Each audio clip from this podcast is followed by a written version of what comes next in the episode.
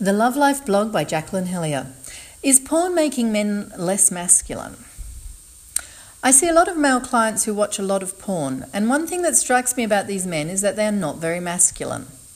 A man who is mature in his masculinity is connected, confident, contributing, and creative.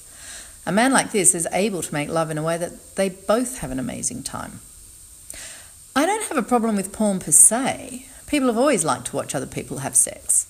The problem happens when porn becomes a substitute for real sex, or when it becomes considered normal sex, rather than just something that is visually titillating. The heavy porn watchers have an immature masculinity. Let's look at how porn interferes with a man's sexual growth. 1. Connection. Porn teaches men nothing about connection. A man is never going to learn how to connect deeply and intimately with his partner if porn is his main sense of sex, source of sexual information. Yet without connection, a man will never be a great lover, not even a good lover, especially over the long term. Connection is absolutely at the basis of all good sex. 2. Confidence. Porn reduces men's confidence sexually as the images portrayed are of men who are unnaturally well endowed, who can last for unnaturally extended periods of time, and who can cause extreme responses in their female partners without warm up. So many men, particularly young ones, take porn's fantasy portrayal of sex as normal and feel inadequate in comparison. 3. Contribution.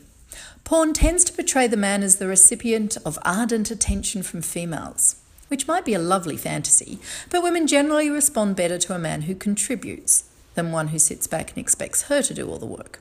The lazy male lover will never get the response from his woman that both of them deserve and he'll never learn how to evoke this response through watching porn. 4. Creativity. Porn does not teach creativity. Creativity has elements of subtlety that you'll never see in porn.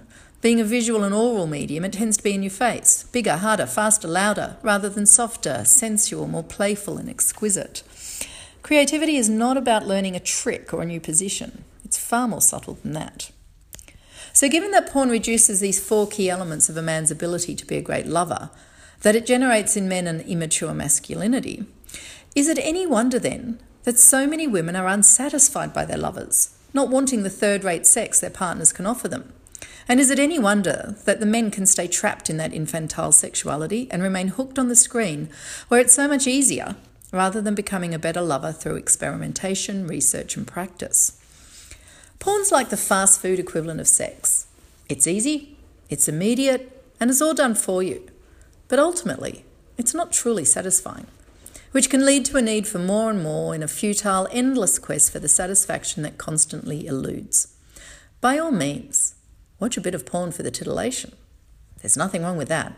Just don't get hooked in and grow backwards.